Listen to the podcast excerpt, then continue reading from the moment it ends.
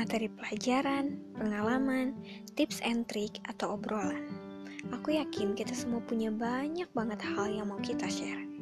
Di Kata Talks, setiap minggunya kamu akan dapat edukasi atau cerita pengalaman dari banyak orang soal pendidikan dan kehidupan.